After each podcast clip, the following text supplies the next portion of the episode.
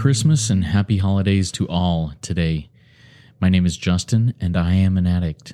I've been actively working the steps of recovery since late September of 2013, and am grateful to be sober one day at a time, thanks to my God, the steps, and the fellowship of other addicts.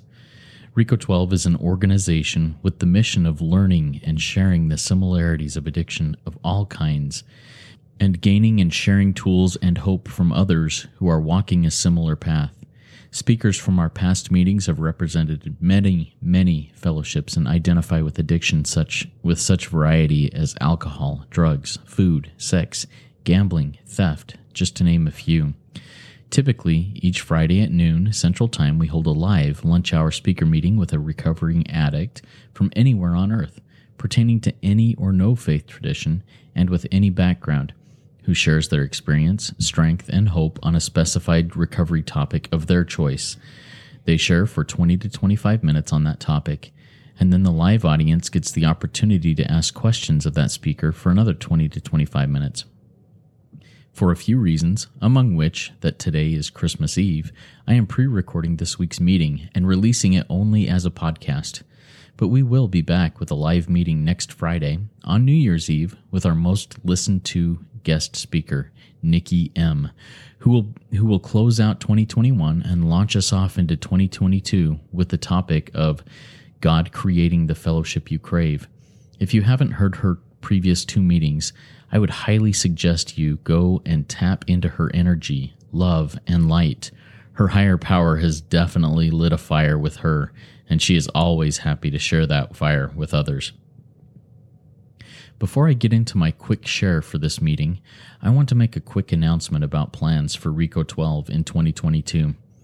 Beginning March 4th, 2022, we will start a 12 week series on each of the 12 steps of recovery. I am searching for people who are absolutely passionate about each of the 12 steps of recovery.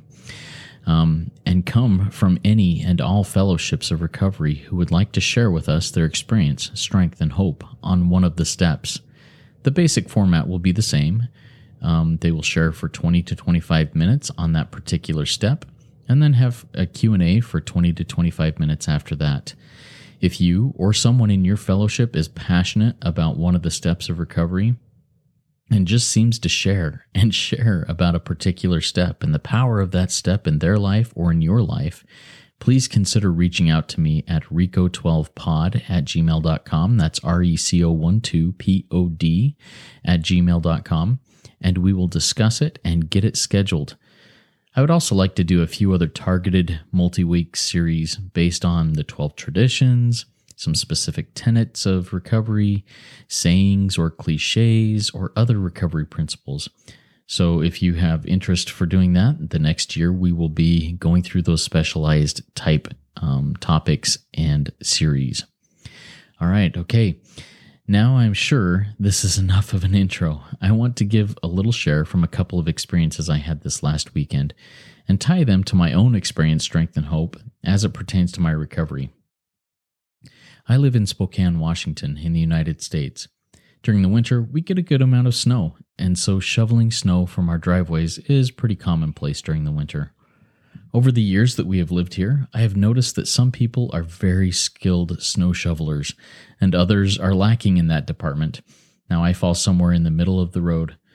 My next door neighbor was the most talented and fastest snow shoveler I have ever seen work.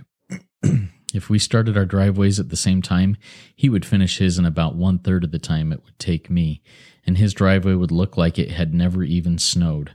I don't recall ever seeing compressed snow where vehicles or footprints were on his driveway. He was truly an artist. Sadly, last January he passed away from complications due to COVID 19. He left behind his wife, who is still our next door neighbor and an amazing woman. In his absence, the neighborhood is pitched in with yard work in the summer and snow removal in the winter. Last weekend, after doing my driveway, my wife and I decided to go and shovel the neighbors. So we got to work. This was an act of service. We should be finding joy and satisfaction in this process. But soon enough, as we were working hard, we both later reported that we had thoughts of, I'll bet that Ken is up there watching us and shaking his head that we are such bad snow shovelers and should be doing a better job for his widowed bride. As I was having these thoughts, I would redouble my efforts to do it better and faster and cleaner and harder. But I would look back after a pass across the driveway and see compressed snow in the shape and size of my boots and just beat myself up. While we weren't going to give up and just not finish because it wasn't perfect, I was pretty discouraged and not and I wasn't finding joy in serving because of that character defect of mine of perfectionism. As I thought more about it and started connecting with God to give over my character defect and to ask for a lesson in this, I did. I got a bit of a lesson. I was hearkened back to a time in my life, or to much of my life in active addiction. That character defect of perfectionism raged throughout my life. I had to put I felt I had to put on a facade of perfection, of everything is good, even if inside I felt like the scum of the earth and the least worthy of any person on the earth. Most people, including those closest to me, thought I was the perfect boy, the golden child. But inside I was a wreck. The pressure to keep that image up was immense. I felt it from family, both immediate and extended, friends, adult leaders in my church community, teachers, bosses, etc.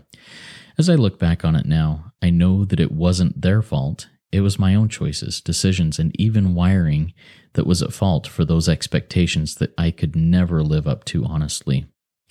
In those times of perfectionism, the thought that would often cross my mind and that I would act on when I was less than perfect was, well, I already screwed that up. I may as well really enjoy myself and have some fun with this. And there I went on a bender, a binge that didn't stop until I was miserable and yet still not satiated. I figured that if I couldn't be absolutely perfect in every way, I may as well be absolutely destructive in every way. It had to be, be one way or the other in my mind. There was no middle ground. Now, as it pertains to shoveling snow, I had three concepts come to my mind after this, uh, after this remembrance of my character defect and many and much of my own history. Here they are: one, availability; two, capability; and three, tools. My availability is the time I have that I can allot to a given activity. For example, do I have other commitments that limit my ability to shovel snow for someone else? My capability is the natural or practiced talent that I have for a given activity. Now, shoveling snow is a chore that I was not blessed with a natural ability for, nor with a real desire to really try to get better at it. And then my tools, the third, are what I have on hand, whether financial, material, or spiritual, that can help me accomplish a task. I recall that Ken had a shovel that he probably paid a relatively large amount of money for, now, my snow shovel is cheap and a cheap on sale model, whatever was the cheapest that day when I went in to buy one. So, from my perspective, my availability was there. I had time to do the job. My capability was lacking a bit. It wasn't perfect, but it wasn't terrible. And the tools at my disposal were subpar. But my wife and I were sure giving it all we had with what we had. And, you know, it was lacking. As I thought more about this, um, later on, the Christmas carol, The Little Drummer Boy, came to mind. If you aren't familiar, this song follows a little boy who, as the song goes, was invited to go and visit the baby Jesus. Everyone he went with had gifts to bring to Jesus, but this little boy, all he had was his little toy drum, and he knew how to play on that little toy drum. One of the lines in the last verse was, I played my best for him, now, as I pondered that line, this little boy's drum is probably not the best quality, highest costing drum. He was little and young, so his talent was likely just developing, and he probably isn't the best player. But he gave it all he had with what he had. Now, one of the last lines in this carol is um, this that then he smiled at me, and this is being spoken by the little drummer boy, that baby Jesus smiled at him after he played his best on his little drum. In this carol, the baby Jesus smiled and accepted the gift of this little drummer boy, no matter how imperfect it may have been.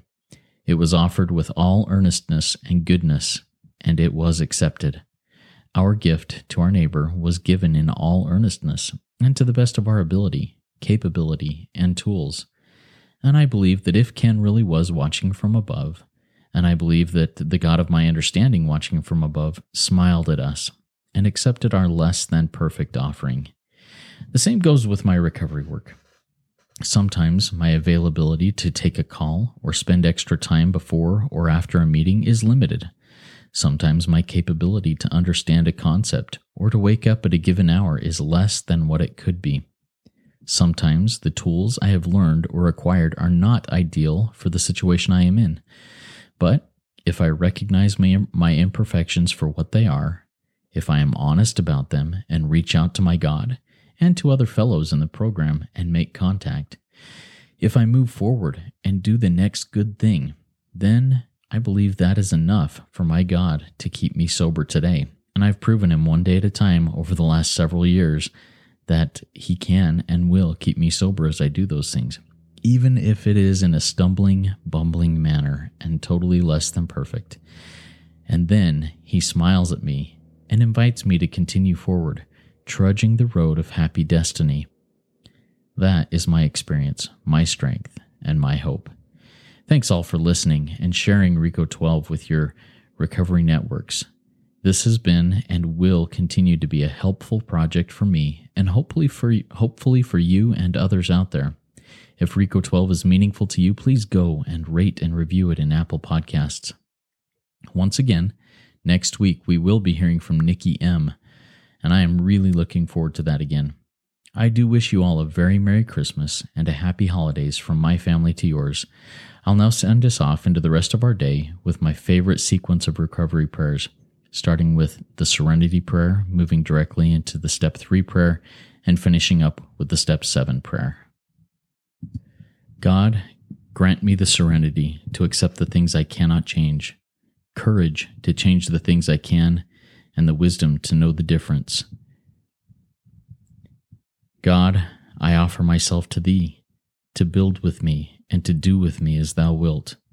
Relieve me of the bondage of self, that I may better do thy will.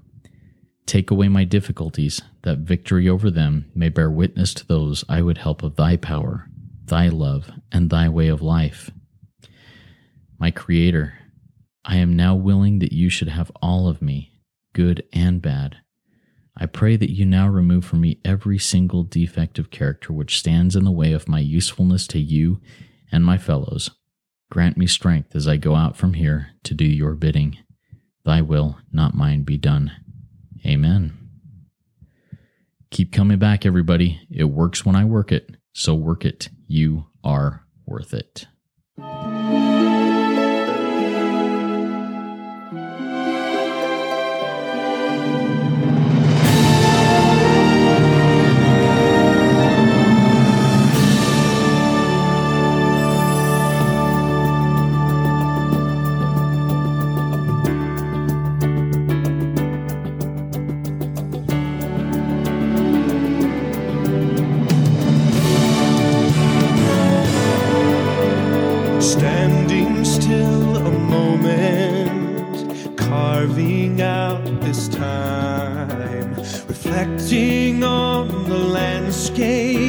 This life of mine.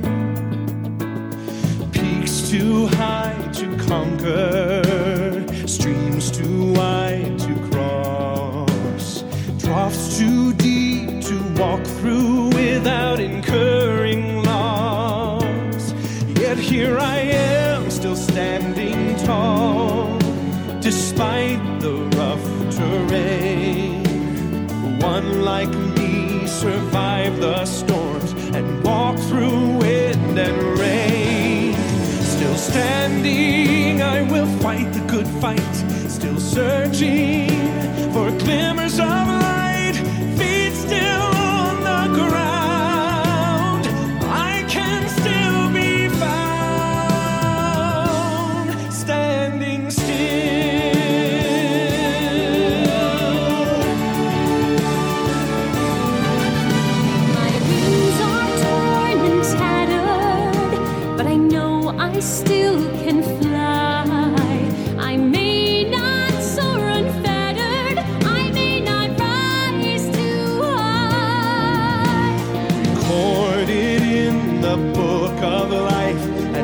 blinded with the sea.